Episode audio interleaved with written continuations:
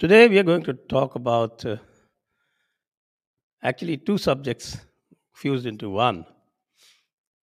That is erasure of science, Indian science, from our curricula, from our memories, and the role of the two invaders that we have had. And that invasion, actually the mental invasion, continues till date. And we have, as usual, Wednesday evening, Vibhuti Jha. Plus, we have Dr. Raj Vedam to tell us something in depth about all these issues. So let's go straight to them. And before that, I just request you to please subscribe and also to go to our description to support us and to follow us.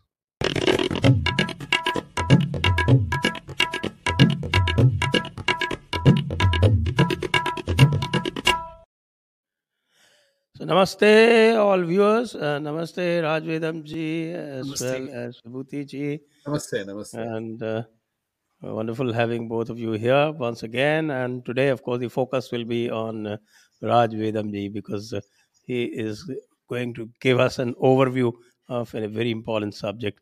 So I go straight to Raj ji. Raj ji,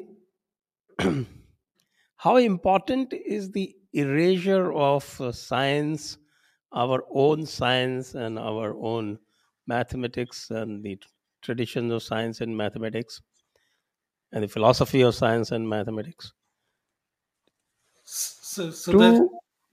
I just frame my question. How important is that for the Westerners to keep our self-esteem low?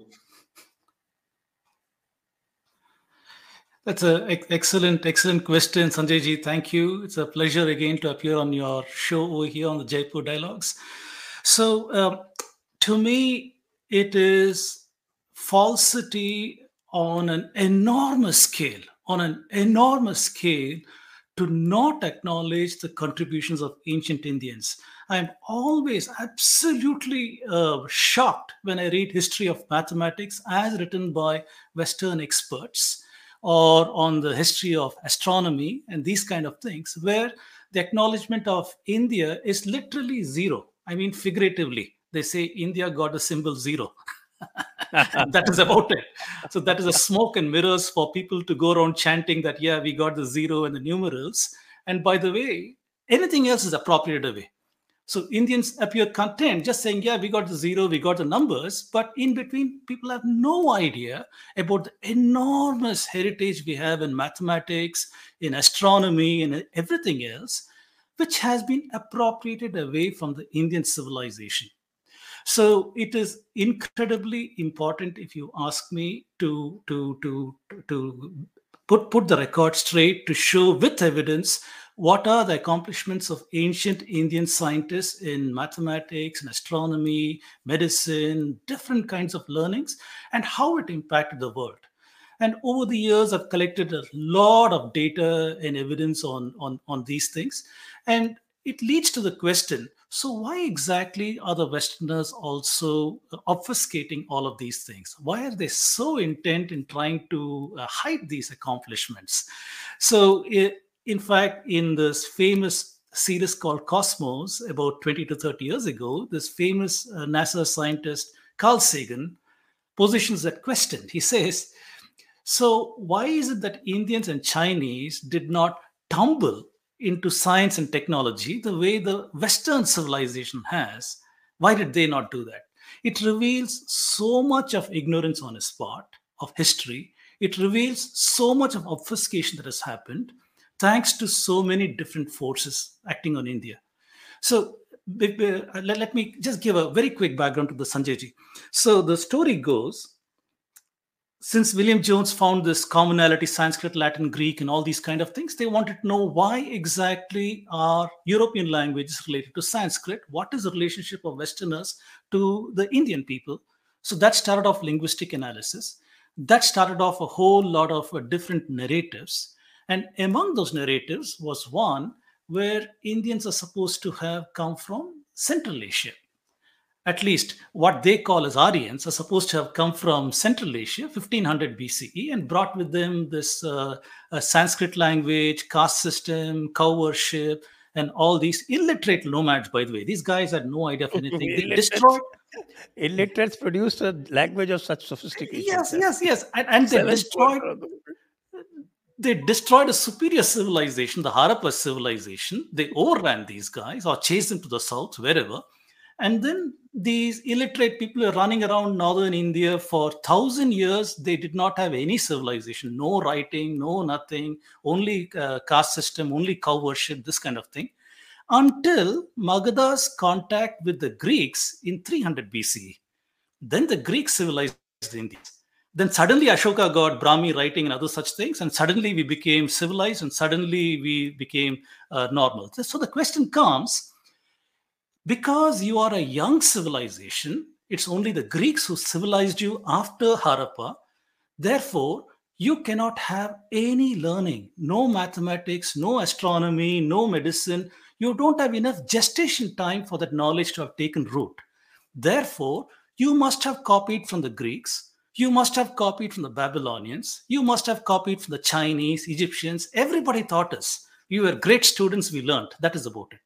So this is the positioning of Indian sciences and technologies to the present date.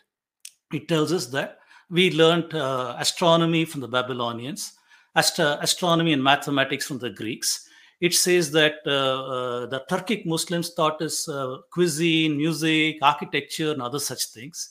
It tells us that our Brahmi script came from the Levant region, Israel region, through the Semitic scripts. It tells us that the British got us rationality, logic, thinking, and these kind of things, prior to which we were an illiterate, irrational people. So they got us all these things. So these are the kind of narratives that are continued even today, thanks to this flagship idea of theirs that there is Aryan invasion theory.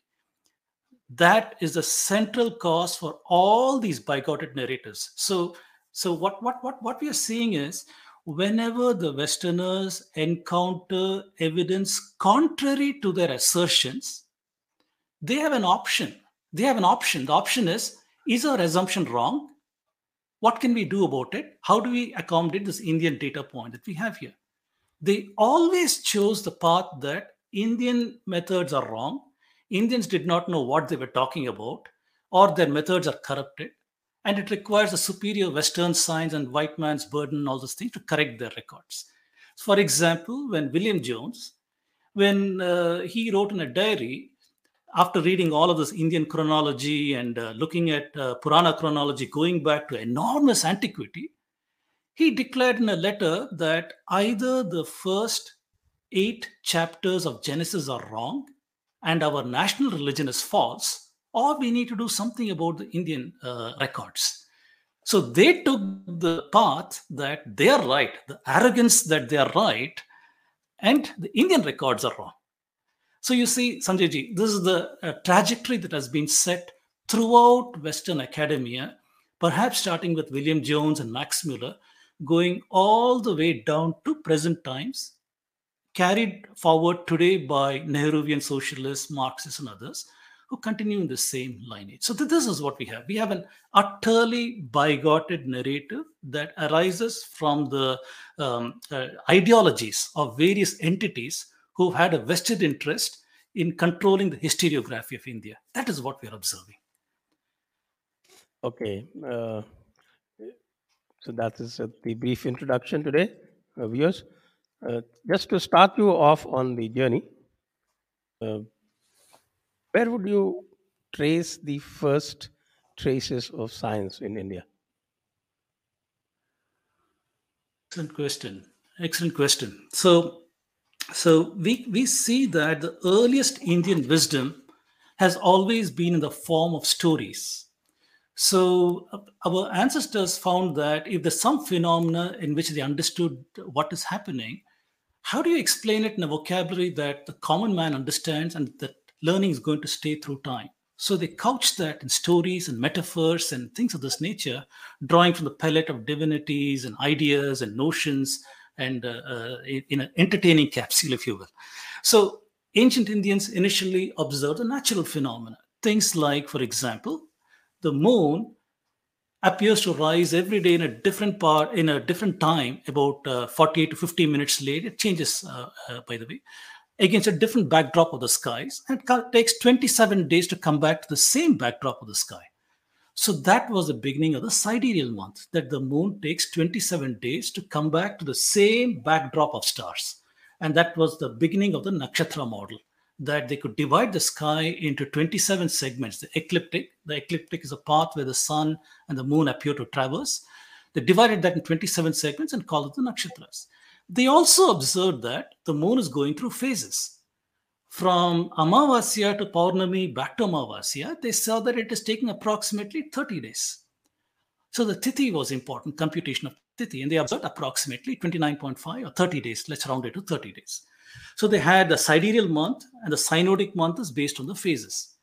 Then the Indians had also observed that the sun appears to be offsetting in the sky. Every day when it rises is offsetting, going north, north, north, northernmost point, then coming south, south, south, up to the southernmost point. So they refer to this phenomena as Uttarayana and Dakshinayana, and they could precisely measure the solar year to be 365.24 days. So Indians had these three things. They had the synodic month, sidereal month, solar year. And they wanted to find synchronisms between these things in order to mark the passage of time. Passage of time was a very, very important thing in the Indian context. So we find enormous intellectual activity. Going back to Rigveda, Rigveda itself was talking about the year of 360 days. And then we find Atharva Veda, which is talking about Adhikamasa, that Rohita created Adhikamasa, that is there in Atharva Veda. So there is every notion of calendrical development appears to be very, very ancient as far as India is concerned. There's a different question, how old is the Rig Veda, how old are these things, a different question. But as ancient as some of these oral traditions, we have had this calendar system. So we have three phenomena: sidereal month, synodic month, solar month, seeking synchronism, lunar month of 360 days in 12 months, and that is divided with Adhikamasa. You bring back into synchronism with the solar year, insertion of a special month every so often. Every 5 years, you average it out, it comes to 365.24 days. We find this. Then we find other things. They said mahurta. Mahurta is the basic unit of the day, and there are 30 mahurtas in a day. And from the mahurta was born several other ideas. Eventually, Indians had the panchanga. Panchanga was a five-dimensional measure where you measure the nakshatra of the day, tithi of the day, the yoga, karana, and vara. And with this, they were able to talk about the passage of time. So we are seeing that the antiquity of Indian mathematics and astronomy go back to enormous antiquity in the oral tradition itself. We are seeing observations of eclipses, observations of transit, conjunction phenomena. All these things are referred to in ancient texts. Sometimes these are couched as stories, and we have to unlock the wisdom in the stories by understanding the metaphor. Sometimes it is explicit, and we understand this is what the information they intended to communicate. So Sanjay ji, I think the mathematics and astronomy go back to great antiquity to answer your question. And in parallel, ever since Indians have been Indians, we have had also medicine. So medicine also has got a very, very long antiquity, going back to very, very ancient times, much of which we see in Atharva Veda, for example. But even prior to that, we see that. So different streams of knowledge, mathematics, astronomy, medicine, philosophy, there is great antiquity. We cannot put our finger and say, here is where it started. This is the inventor where it started. From the oral traditions, it's apparent that this civilization has had these notions for a very long time. Vibhuti ji, you want to ask any questions? Oh, yes. I want to ask questions behind the curtain, that there are no stupid questions, only stupid answers. So this is a subject matter I know very little about. But then asking a question is the beginning of learning, right? So, Raji, you have virtually assumed a guru-esque stature, and I applaud you for that. It's a pleasure to meet you today. Thank you. You know, I bought a T-shirt at Delhi Airport. Google can give you information, but for knowledge, you need a guru. So we are in front of you today. Basically, I'm seeking that knowledge from you. You talked about Carl Sagan. Was it ignorance? My question is, was it deliberate? Because the Western people have stolen that. This is a historical fact now. We know that now. So whether it was numerical notations which traveled from India to Arab world and became Arabic notation, you know. Right. You talk about the zero, you talk about decimal system, Sushruta, everything has Indian Hindu origin. It all got stolen. Right. And my question here is the fact that how did we allow the brilliant scientific temper that our ancients had to be decimated by the invaders? They stole everything. And we became reliant upon things Western as superior to things that was our very own. So the point which I'm trying to ask you and inquire from you is, what led to the destruction of our scientific temper that we did not fight, resist, or cultivate it again? Whether it did lead to modern unicorn, invention, innovation, we were all there. Right. It's there in Mahabharata and Ramayana and Bhagavad Gita. You read it, it's all there. Right. Right. Thinking as well. I mean, stealing of our ability for cognitive reasoning and logic and everything is all there. Right. Right. How did we let it happen, and how are we letting it happen even today? Right. So we can take this the main thrust of our talk today along two segments. And one is the impact of, if we go backwards in time from current times, the impact of Christianity comes, then Islam, then again Christianity in the past. Christianity comes twice in this. It's a dual appearance. So starting from the recent times, we know about the impact of colonialism. Even today, India is reeling under the impact of colonialism. It is not as if suddenly, magically, 1947 is all gone, our destiny is in our own hands. No such rubbish. I think we are bearing the impact. Even today, we are suffering under that. So talking about colonial period, the British, like I said, William Jones and others who came to India, they came with a biblical point of view. They were Anglican church people who believed that God had created the world 4004 BCE and destroyed the world, Noah's flood 3000 BCE. Nothing could have survived a flood event except the descendants of Noah. And when they saw the Indian records that predate that, they said, oh my goodness, we have a problem here. We need to correct it because Indians don't know how to do any of these measurements or understanding of time and such things. So they went through a process of distortion. So the distortion in a calendrical system started with people like William Jones. It was carried forward once this commonality of languages was found by Eurocentric linguists, ranging from Germany to elsewhere in Europe. A whole lot of people jumped on the bandwagon trying to say, yes, there's a common people, common language, Proto-Indo-European, and this is how the migration happened. All these kind of narrations started out again Eurocentric, again distorting the civilizational history of India. That's the second thing that happened. The third, along with missionaries who had come in to, so the missionaries were at the forefront of translations. We need to understand that. They were at the forefront of learning Sanskrit and trying to translate the Puranas, Vedas, and every such thing. As they were translating, they were aware that these texts are a direct existential challenge to the Bible and other such things. So the distortion started in their translations itself. We are seeing that too. Overall, today, with the luxury of hindsight, we can say that the British practiced ethnocide in India. They practiced ethnocide with 5 mechanisms. So we can count that. I've talked about how the British created poverty in India. India was a very prosperous country. I've talked about that in the past. 35% of the world GDP in the beginning of the Common Era, and then falling by about 10% over 1,000 years. If the trajectory had continued to 2,000 years, we'd still be somewhere around 20% or 15% of the world GDP. But we are not. We are somewhere at 4% or so. And the reason is because in the 1700s period, we see a rapid downfall in the fortunes of India. And there are enough number of people who have talked about the impoverishment of India. So British impoverishment is the first mechanism of ethnocide. That is followed by the missionary activity, missionaries who wanted to convert Indians. So the destruction of religion by their coming in atrocity literature, creating fracture points and other such things. They destroyed several things, self-esteem and other such things. Third is the invention of caste. So the identity itself of Indians was hit directly by corrupting the jati varna system, which they were completely aware of, force-fitting it into the notion of caste and stratifying and making that stagnant rather. So they were able to do that. So the invention of caste and the breakdown of identity because of that. Then we have the corruption of our history itself. Our history has been corrupted tremendously. And I told you about the chronology issues and all of those kinds of things.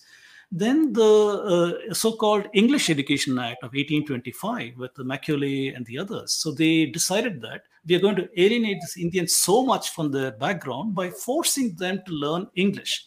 So they withdrew any funding for Sanskrit or Arabic or schools or whatever and said all funds will only go for English education. You want a clerk job, you better know English. So this forced, along with poverty, the breakdown of education system in India and the adoption of English. So as far as the very recent history of India is concerned, we find British ethnocide led directly to a collapse of the Indian knowledge systems. So one might have said that, wait a minute, it was not that pervasive. Maybe by 1947, things would have been different and so on. Unfortunately, 1947, this Fabian socialism of Nehru came into the picture, where they were of the same boycotted views as Karl Marx and other Marxists to follow later in India. They believed all history is a history of class conflicts. So they came with a bigoted lens of looking at all social dynamics in India is a story of class dynamics. Who is against whom, who oppressed whom, that person is oppressed by this person, and so on and so forth. So they created enormous tensions at the micro level in India by doing this kind of thinking. That is the first thing. Second, they believed that change will come on the back of a revolution. That change is necessary because we knew the old order is corrupted. That's the assumption. First starting axiom or assumption is old order is corrupted. To destroy the old order, you need a revolution. And you have to replace it with a utopian classless society. This is their thinking. So the Nehruvian socialists believe that change can come in under the democratic ages, whereas the Marxists believed in bloody revolution. Just go and kill the intellectuals and others of the old order, we get a new. That's the only difference between them. Otherwise, they're joined at the hip. So Nehruvian socialists took over 1947 with this utterly bigoted view in looking at all of Hinduism as backward, primitive, to be thrown away and all these kind of things, and looking at the so-called adoption of Western methods as modernity as the way for India. So the problem is, these are not at loggerheads. That's what my talks always say. What you call as Western science is a continuation of Indian thought with an interruption of about 500 years. That is not realized by our people, but they went with killing the old ways, say the old ways irrelevant. That is the problem. Since 1971, we know Indira Gandhi, who made a pact with the devil literally for political survival. And since then, Narul Hassan and so many social sciences institute created by the Marxists and manned by the Marxists by edging out the emic practitioner. After 1971 to today, about 50 years, there is no person or professor of Indian leaning, Indian lens-based knowledge in any position of power in the academia, in any university in India, because it's so pervasively controlled by these people. So this is the most recent destruction of the Indian learning ecosystem by these people, because everything in India to them is bigoted. Is a rotten, primitive, old, superstitious to be discarded. They cannot, they don't have the ability to see it otherwise because their ideology demands that. So I talked about the present time. I talked to the colonialists. Let me go a little back to the Islam people now. So since 711 or so, when Bin Qasim invaded in Sindh, they were able to take pundits like Kanka, and they were able to take them to Baghdad, forcibly kidnapped them to Baghdad and converted them and forced them to convert Sanskrit texts into Persian and Arabic. So that is what they did. So we know that texts like Brahmagupta's works, Sushruta Samhita, Charaka Samhita, all these things are translated into Arabic. That is how these people living in Baghdad and places like that, prior to that, they were practically literate. This is how they got to know mathematics, place value, geometry, and all these things, in addition by inheriting old Greek texts, which were in turn, again, Indian knowledge. We'll come to that later. So this is how Arabs got it. But then Arabs, after Sindh, we had a period of quiet for about 300 years because of the Rajput kings and Rajasthan, they were, or Gujarat kings, they were preventing the Arabs from coming in. But after Ghazni came, first thing he did was destroyed this Jyotirlinga temple in Haryana. And that was a great center of learning. So that was destroyed, several other temples all the way up to Somnath and several invasions this man destroyed. Each of them was a center of excellence and center of learning. Everywhere where there was a major temple in India was literally university, where pandits were there, people were there learning and all these kind of things, all gone. Then Ghori came along and Ghori did his nonsense. Then his murderous acts rather. And then you have Bakhtiar Khilji and other Delhi Sultanate people who did enormous damage. We see, for example, Ujjain. Ujjain was a center of astronomy and mathematics in India. The center. If you wanted to learn astronomy and mathematics, wherever you were, you will go to Ujjain. That is the way it was. Mahakaleshwar temple over there. That's where you'd go. In fact, Bhaskara II, he was a professor at Ujjain. And where was he from? He was from Karnataka. From Karnataka, he migrated to Ujjain and he became the professor there. He was teaching over there. Leelavati, everything was written when he was over there. And so sadly, less than 100 years after Bhaskara II was when this Delhi Sultanate people came, destroyed the entire ecosystem over there. So astronomy was gone. That part of it, at least in Ujjain, that it was gone over there. So we are seeing that Islamic invasion starting from Bin Qasim, continuing to Ghazni and Ghori, then the Delhi Sultanate, followed by the Mughals. The Mughals are utterly bigoted people. We all know about Aurangzeb. Aurangzeb, for example, not only destroyed several temples and universities, he also prevented sammelans of Vedic pandits on the banks of Ganga.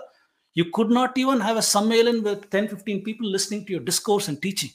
His soldiers even prevented that. There's a firman that talks about even that preventing these kind of things.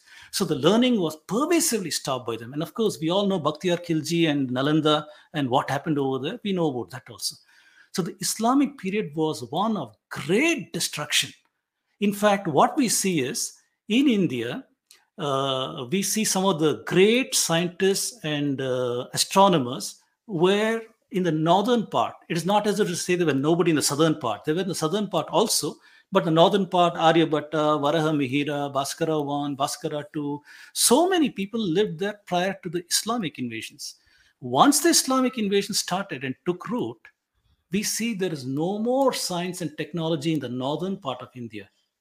However, in the southern part of India, under the protection of the Vijayanagara Empire, over a period of 300 years, Vijayanagara Empire put a stop, literally the Great Wall of India, preventing the Muslims from coming to the south. Under the protection of the Hindu Vijayanagara Empire, we are seeing the encourage and patronage of science, technology, mathematics, and other such things. And all the great mathematicians, astronomers are in southern India after Islamic invasion. Madhava, Parameshwara, Nilakantha Somayaji, Mahendra Suri, so many others, we can talk about so many people who lived in southern part of India, nothing in northern part of India. So what it is telling you is, in Islamic period, there was a wiping out northern India of the learning ecosystem, which migrated to the south under Vijayanagara. Once Vijayanagara was destroyed with the Bahmani Sultans, once again there was a purging of Indian knowledge system for a short period of time. After that, the Nayaka rulers, who were the chieftains under Vijayanagara, they took over. The Maratha rulers, who were also chieftains under the Vijayanagara, they took over. That's the Shivaji is in that lineage. So they took over. They were able to protect until such time the colonial people came. When the colonial people came, you see, that is also erased. Even the southern India, the traditional knowledge is erased. So this is now, I've covered from modern period, which is the socialists, the Marxists, the colonial period, the Islamic period. Prior to that, we had to look at what is Christianity did. It's a double entry of Christianity. Christianity came at a time about 330 current era. All this nonsense about Jesus Christ in 30 current eras is all subjective. One has got to look into the evidence for that. The evidence appears to be Pauline's epistles. Paul is the epistles of Paul and other such things.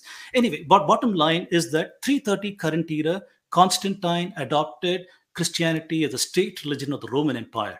His successor was Theodosius. that Theodosius was an exact example of the Talibanic madman. So he was a Talibanic Christian, literally, you can say. So he destroyed all the old centers of learning in the Roman Empire, which means the Greek libraries, the Greek temples, any so-called pagan knowledge was seen as against Christianity, and they destroyed just about everything over there. Until such time, Greece had strong contact with India, and they were learning from Indians, and a lot of Indian knowledge is preserved in ancient Greece, Library of Alexandria and places like that. All of that was purged by the early Christians through about 300 to 400 year period. They went through this. So some of the method Theodosius used was burning libraries, killing people, and only giving jobs to Christians. If you wanted a job in the state, then you had to be a Christian. You could not get it if you're a so-called pagan. So many people even left the place. So we're seeing Christianity was one of the primary reasons why the Roman Empire fell into Dark Ages. See, the Roman Empire came in 145 BCE after a war with the Greek Empire. So after that war, the ascendancy of Rome can be seen. So Rome adopted all the Greek gods, Greek learning, Greek everything. They adopted that from 145 BCE until Constantine in 330 current era. So in 330 current era, adoption of Christianity, and they promptly fell into Dark Ages. Promptly, literally, right over there.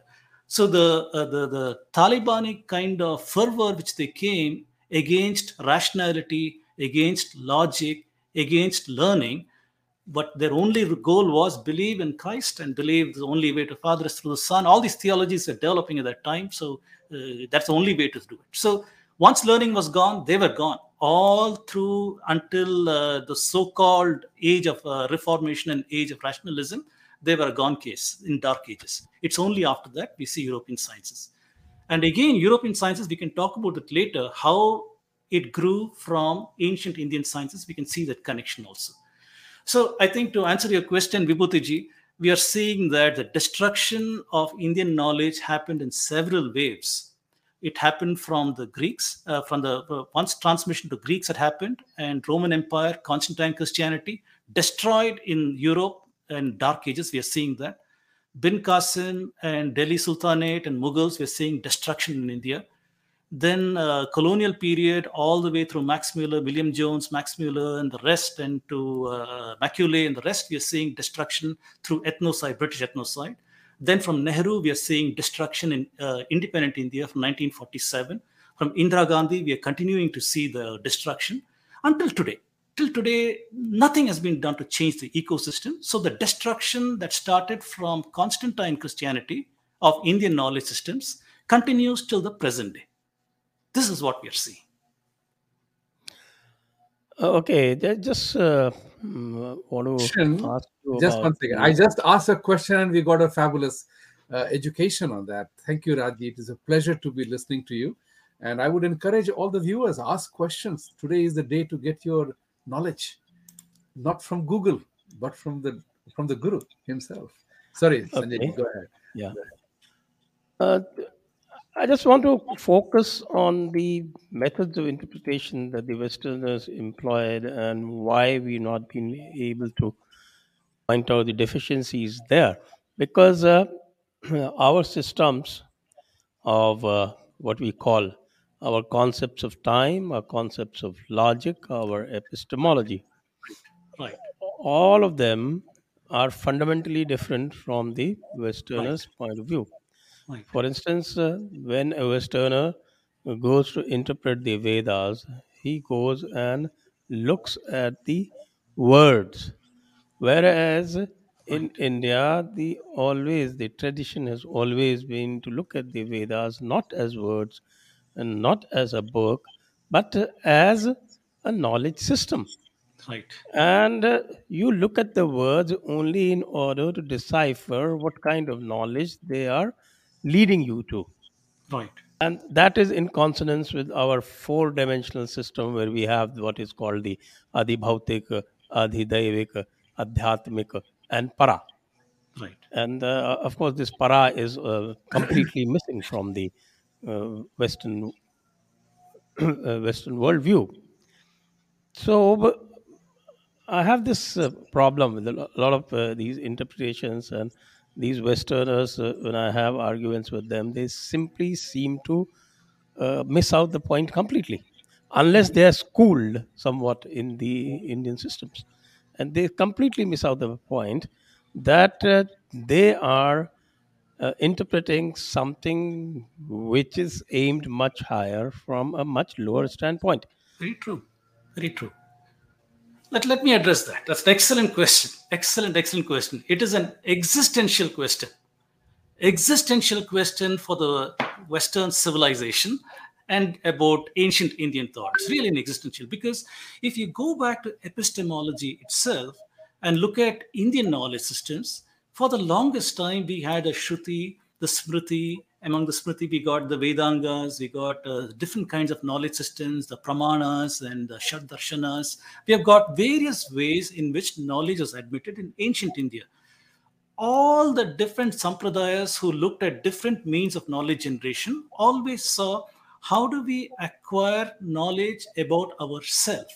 Well, that was the primary motive of the Indian civilization, which is to dispel avidya from our minds about our true nature, and acquired that we are part of Brahman. This is the understanding that we were going towards, and whichever area of science that you studied or whatever, eventually the goal was towards understanding the truth. So a one-line description of the Indian civilization is, a Hindu is a person who is a seeker of knowledge. So it does not matter whether you're doing in mathematics, astronomy, or philosophy, or anything. Eventually, any knowledge system studied deeply enough will become philosophical. You will come to existential questions. You will come to epistemological questions. You will come to a notion where you say, which is the worldview that best describes the cosmos as we see it today? And what we are seeing is our ancient rishis understood this beautifully. They said there is no dichotomy. There's no such thing as creator is here, creation is there. Everything is Brahman. We are part of Brahman. And to understand that is the great learnings required on our part to remove the avidya, to remove the maya of our existence, understand the impermanence of objects, understand where everything is interconnected, understand our role over here. So we have the pramanas to guide us. We have the various Vedangas to guide us. We have the various other things to guide us and learn. It's not only a question of just reading them and going with a static view. Every time in India, we are seeing a growth of knowledge systems. If you take, for example, astronomy, I start talking about sidereal month, synodic month. By the time you come to Aryabhata, you got trigonometry, spherical geometry. By the time you come to Nilakantha Somayaji, you got partial heliocentric model.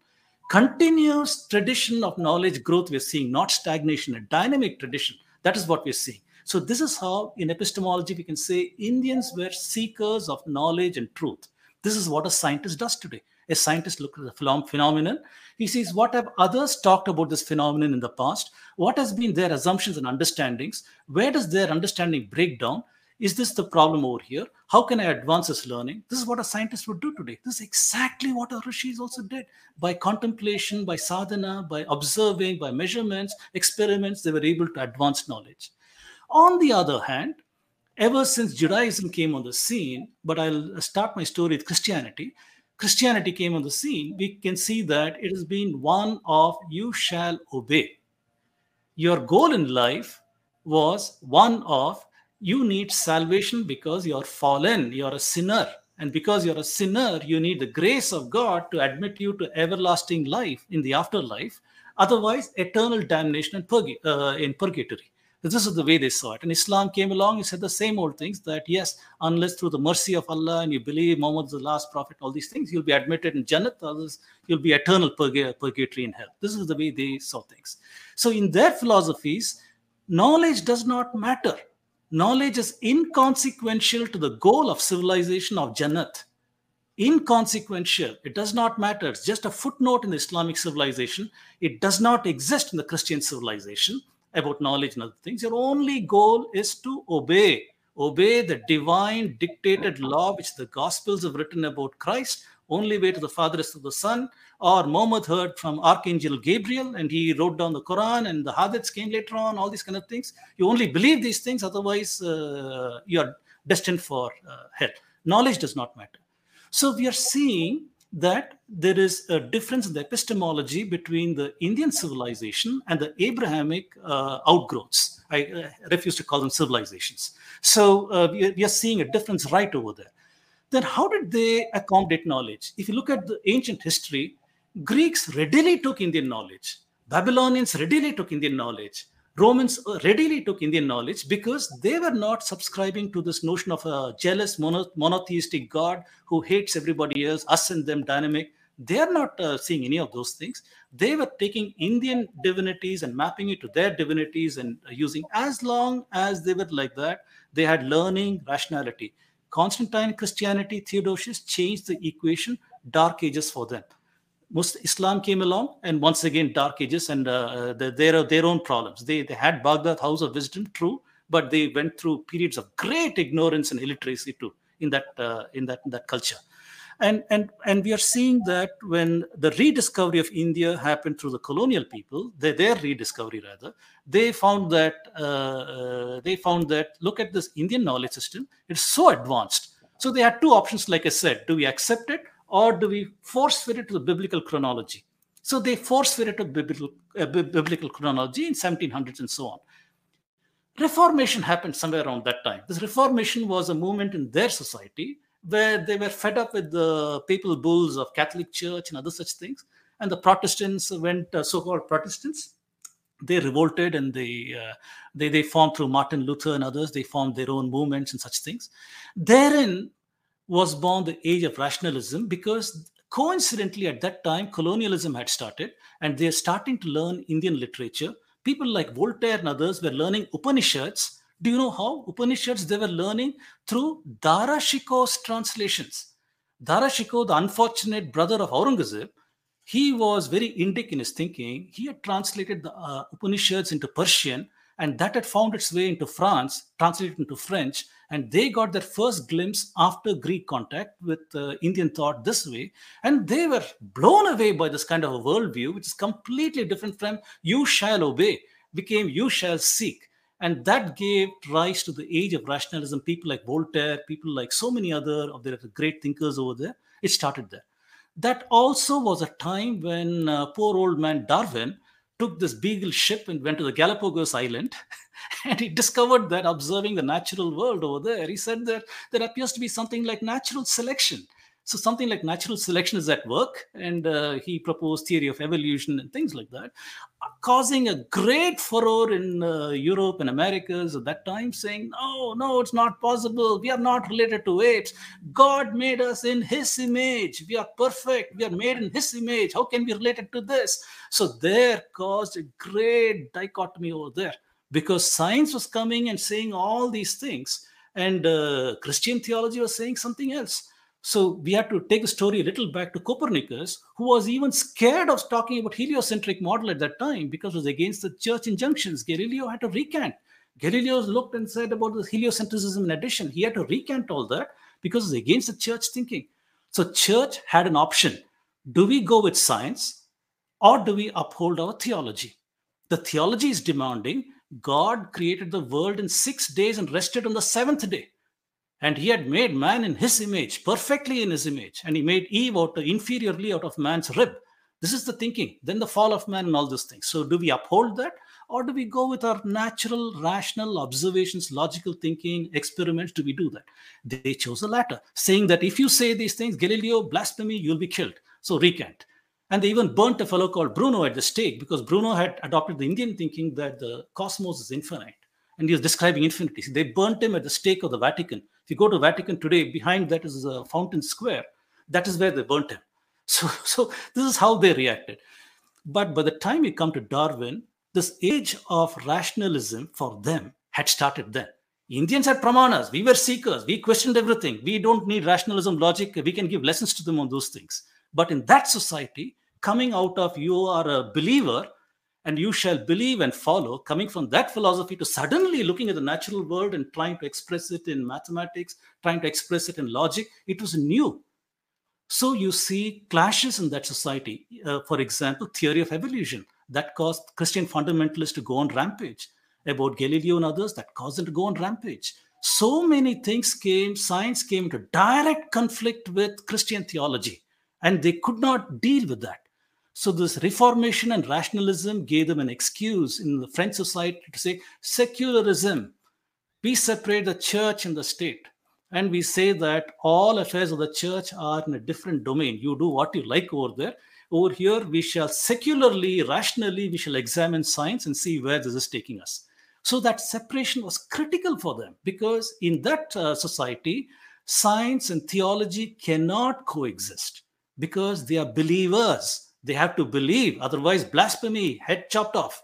So you had to go over there. So the only way to deal with this problem was to separate these two and go with it. Indians, no such thing. We are seeing forever science and philosophies intertwined in the Indian thinking, in the context of metaphors, in the context of stories, in the context of understanding how to see the natural world in a way that we remember. We are seeing this forever. For example, Ayurveda.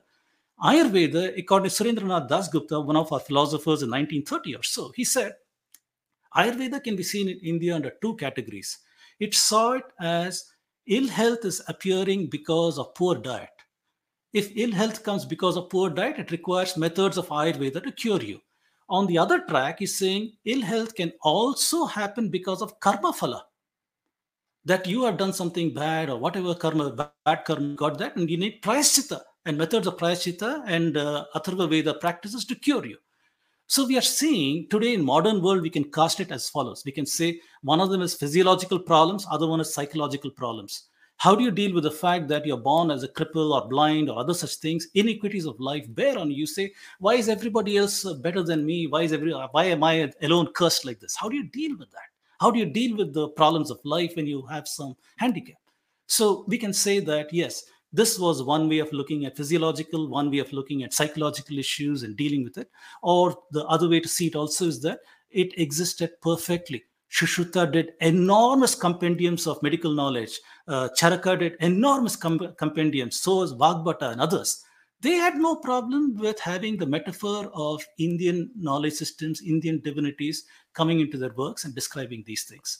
So what we're seeing again and again is that Indians had no clash with philosophy of the land and with the sciences they were exploring, because we were seekers, seekers of the truth. What is Brahman? The big capital T truth. We are going after that. And because of that, we had no dichotomy. Even today, I as a scientist proudly say I'm a Hindu. And that's the only way I can be a scientist also. Whereas in the so-called Western world, if you're a scientist, you have to discard your religion at the footstep of your office, of your laboratory before you enter. Otherwise, you cannot. All this intelligent design, creationism is nonsense. It's an attempt to, coalesce Christian theology with science. It's all utter nonsense.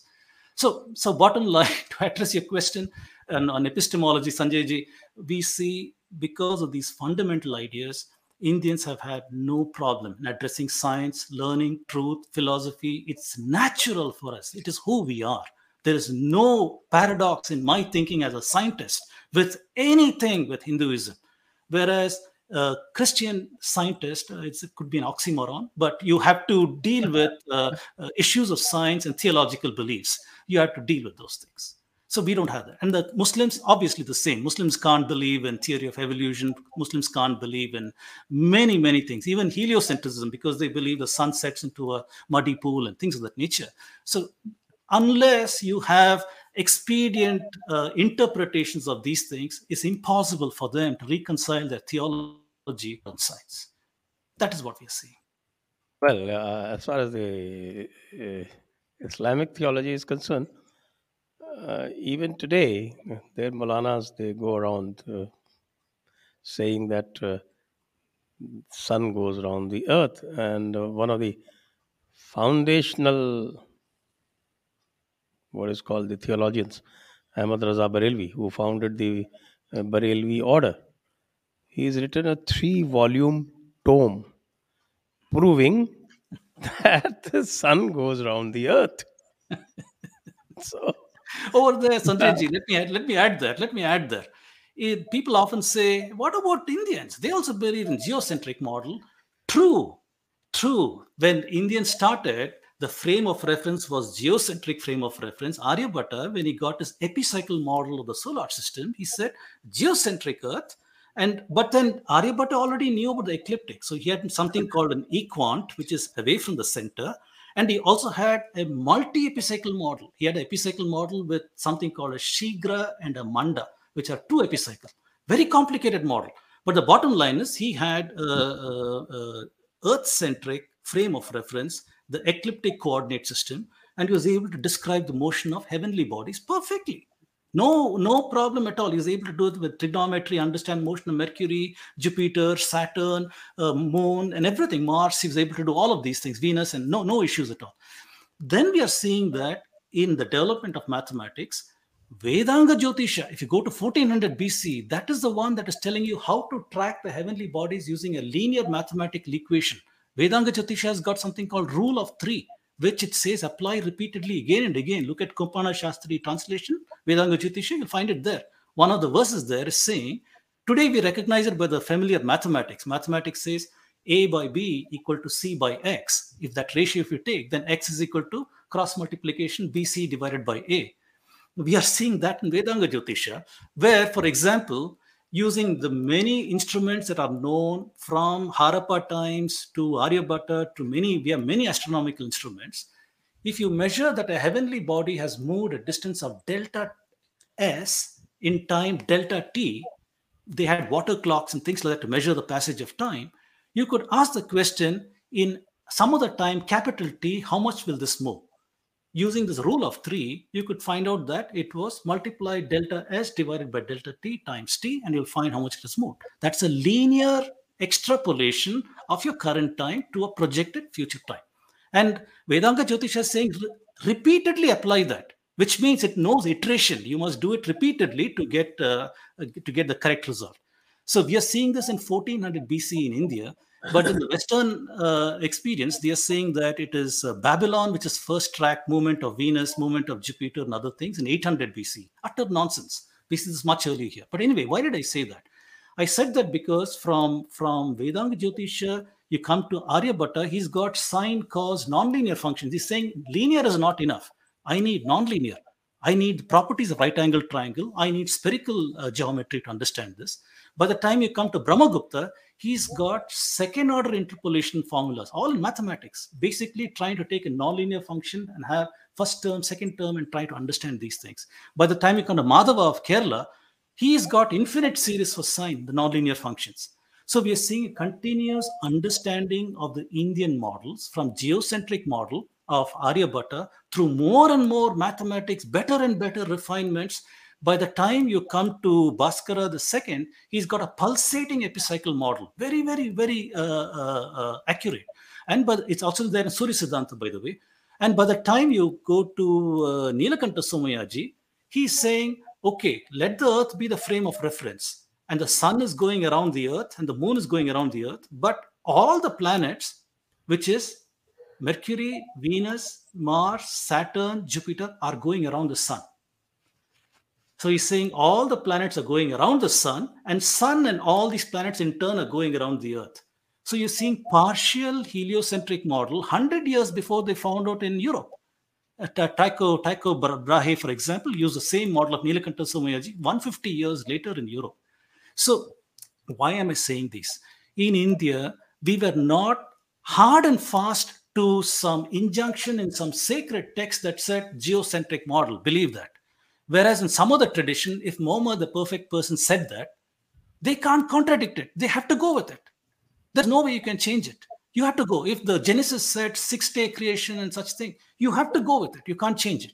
Whereas in India, we were not held by blasphemy laws or any such thing to seeking of knowledge.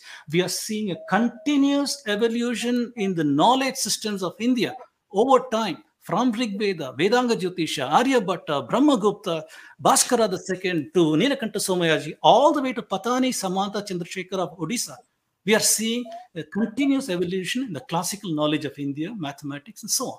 So such a tradition is one where we will eventually find the knowledge systems, if not for the interruption we had with the Islamics and the colonialists and the socialists and Marxists.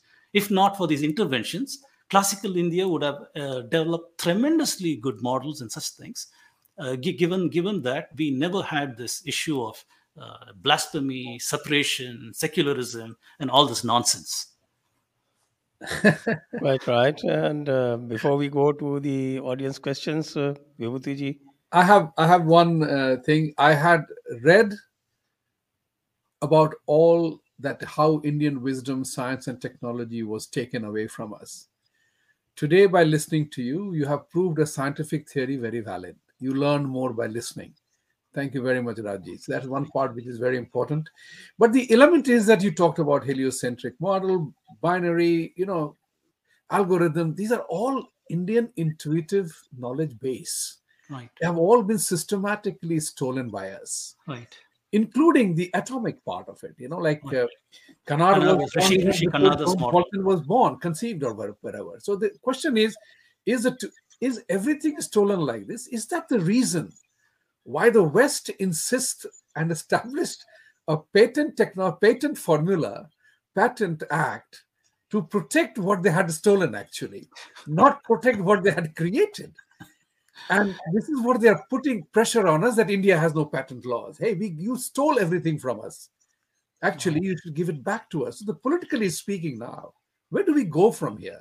How does the current generation of Indians become entrepreneurs, become innovators, become unicorns by relying on their own or relying upon the West as the stolen guys, those people who destroyed us? We need a cultural revolution, in my opinion, right now. We need a massive cultural revolution right now. Very true, very true, very true. So your question is very, very complicated, Vibhuti ji. So a lot of angles to it, no simple answer. There are so many angles to this. I will quote you Einstein's quote here. It is, any intelligent fool can complicate a simple problem. I did, just now you said that. But now you have to unravel that simplicity. So no, I wouldn't describe it that way. But going back, like you said, all these inventions, if you go to Pingala, Hemachandra, or Mahavira and others, we see combinatorics over there. If you go to atomic theory, you see Rishi Kanada over there, much before Democritus. Democritus came to India and studied Kanada's theory and repeated it in Greece. And we see mathematics, like I said, people like Hipparchus did not have trigonometry. They had chord tables, and we see trigonometry for the first time in Surya Siddhanta, right angle triangles. Surya Siddhanta, from that Aryabhata. So any knowledge system you take prior to the Islamic invasion, we are seeing that had origins in India and were exported out. And because of the existential problems of Abrahamic traditions, we are seeing some of the issues that you talked about today. What do I mean by that? For example, like I said, if Indian knowledge system is old, then you had to deal with the fact that Genesis is a false account. Christianity is wrong. Can't deal with that. So you have to now say Aryan invasion happened. India is a young civilization. Contact with Greeks made them civilized. And prior to that, they had no civilization. Plus, it's backward, they are caste-ridden. All these kind of constructs come because of these 5 frameworks that I said: the colonial framework, Eurocentric framework, the missionary framework, the socialist, leftist academia framework, Marxist framework. These 5 frameworks are controlling historiography of India, even today, to advance their bigoted ideologies, to control the Indian diaspora, Indian minds, and everything with the bigoted ideas. And on the West, they are very happy with it because it coincides with their project, which is to show the superiority of the Western civilization. Therefore, any science and technology must have come from ancient Greeks, then a period of silence during the Dark Ages, then suddenly a rediscovery of Greek knowledge through the Arabs and the Indians, and the glorious Western Renaissance and other such things. We are seeing existential problems there, Eurocentric ideas there, and other such things there also. So today, unfortunately, in India, these 5 frameworks are controlling the historiography. So any kid coming out of the Indian education system, or even the Western education system, is learning this rubbish. Utter, concocted, distorted rubbish is being filled. Propaganda has been filled into their heads. So by the time they graduate in the 12th standard with the kind of history and social studies, we are raving leftist maniacs, literally, going around talking about the corrupted Indian civilization, caste system, cow, that, this, and all our people are primitive. They had, the minute you say Jyotisha, in Vedanga Jyotisha, they'll say, oh, horoscope. That is the kind of nonsense to which, pedestrian level, to which we have been reduced. where we cannot even connect with the enormous mathematical, astronomical tradition, continuous growth and models and such things that we have had. So this is the level of ignorance which we have been left by these forces. So you asked, how can the modern Indian youth get out of this and be an entrepreneur unfettered by these kind of ideas? I think it calls for people with great awakening. The tamas must be gone completely from their mind, literally, or at least a significant portion of it should be out of their mind, where they're able to read the works of several thought leaders in the space. There are several people who have written books. Sanjay Dixit ji has also written a book, Sai Deepak, and several others, Raji Malhotra, and several others have written books trying to awaken some of these notions in us, so that we see all these forces acting on us, and we are able to take hold of our own narrative. That getting hold of our own narrative has not been done by the BJP for the last so many years. Much could have been done, but has not been done. Maybe because they're ignorant of these issues. I don't know. I cannot be an apologist for them, but they have not done it. So the picture continues. If Bhagavan forbid, if it turns out that these people are also out of power and the Congress UPA comes back to power, this destruction will continue accelerated. If you can say that the destruction is not accelerated, but is somewhat slowly, we are destroying ourselves now, it will become an accelerated destruction in the future with these forces. So I do not see us reclaiming our narrative. We are already on a hugely declining curve in terms of understanding our knowledge systems, our past. There is a great awakening happening today. I'll admit that. There is a great awakening happening today because there is lot of thirst, civilizational thirst is there in our people to understand who are we, what are we. And I'm finding that more and more in the talks that I give, more and more people are reading, commenting, understanding, and trying to propagate these ideas on social media. A lot of ignorance is also there, but there is this hunger is there. What is real knowledge? Who are we? What are we? So with these political dispensations, methodology leading us over here, and the civilizational hunger going up, I'm hoping eventually there'll be a critical wave at which point the political dispensation has to listen to the mass, which says that this is who we are, this is what we want to see happen. When that happens, hopefully our understanding of our identity will be better. Not this identity that's been force-fit on us by these five forces, but the true identity of Indians, where people can have self-esteem, strength in the civilization, knowledge of who we are, and advance these things with great strength. What we are seeing also is that from 1500s to 1900s, there has been a monopoly on science and technology by the West, thanks to colonialism. Thanks to colonialism and their ramping up of Indian knowledge. You alluded to that in the beginning, where Indian knowledge through the Arabs went into Europe via Spain, converted from Sanskrit to Arabic, Arabic to Latin. That is how Western Europe learned many of these things, 10th, 11th, 12th, 13th centuries leading to Renaissance. And then once Renaissance came about, it also came about with colonialization from Vasco da Gama, Columbus, and all these kind of people. And that led to the destruction of older civilizations, knowledge systems. All over India, you see that, Asia, you see that, and everywhere else. And the West tried to hold on to its exploitive model that God put you on earth to exploit resources of the earth. And they did not want any of these Indians to participate in the industrial revolution that was going on, because they had taken Indian knowledge systems, Indian taxes paid for the industrial revolution. For example, it was a bankroller. Indian taxes were the bankroller for the industrial revolution and such things. But they were interested in destroying, for example, the muslin, entire muslin trade in India. Example, all over India's coast, any place you go in India's ancient coastline, medieval coastline, you'll find cotton trading, cotton manufacture, cotton trading, because India was renowned for this throughout the world. They destroyed that literally overnight with textiles coming from Lancashire and places like that. They destroyed that once they had the spinning jenny and other such textiles with understanding from India. So what we're seeing is the monopoly on science and technology was done by the West, by, for example, in India, by imposing ethnocide, by these five mechanisms of ethnocide, destroying Indian education system, identity, history, religion, poverty, and such things. They ensured that Indians will not participate in this growth, which is reserved for the West.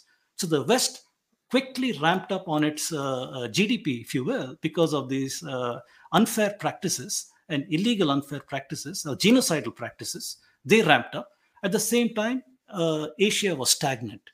However, when the playing field was leveled, we are seeing that Indian scientists, for example, Jagdish Chandra Bose, C.V. Raman, we are seeing Ramanujan and so many others who came and beat them at their own game and said, this is much, much better science technology than you can do. We are seeing that. We are seeing that. So my thinking is that for Indian youth today to have high self-esteem and be able to reclaim the narrative calls for fixing a lot of issues in the way we are approaching this issue today. The bottom line is ignorance. We have tremendous ignorance of our past because we are deracinated. We are deracinated, mentally colonized even today. How to get rid of that, break those shackles and get out of that with knowledge.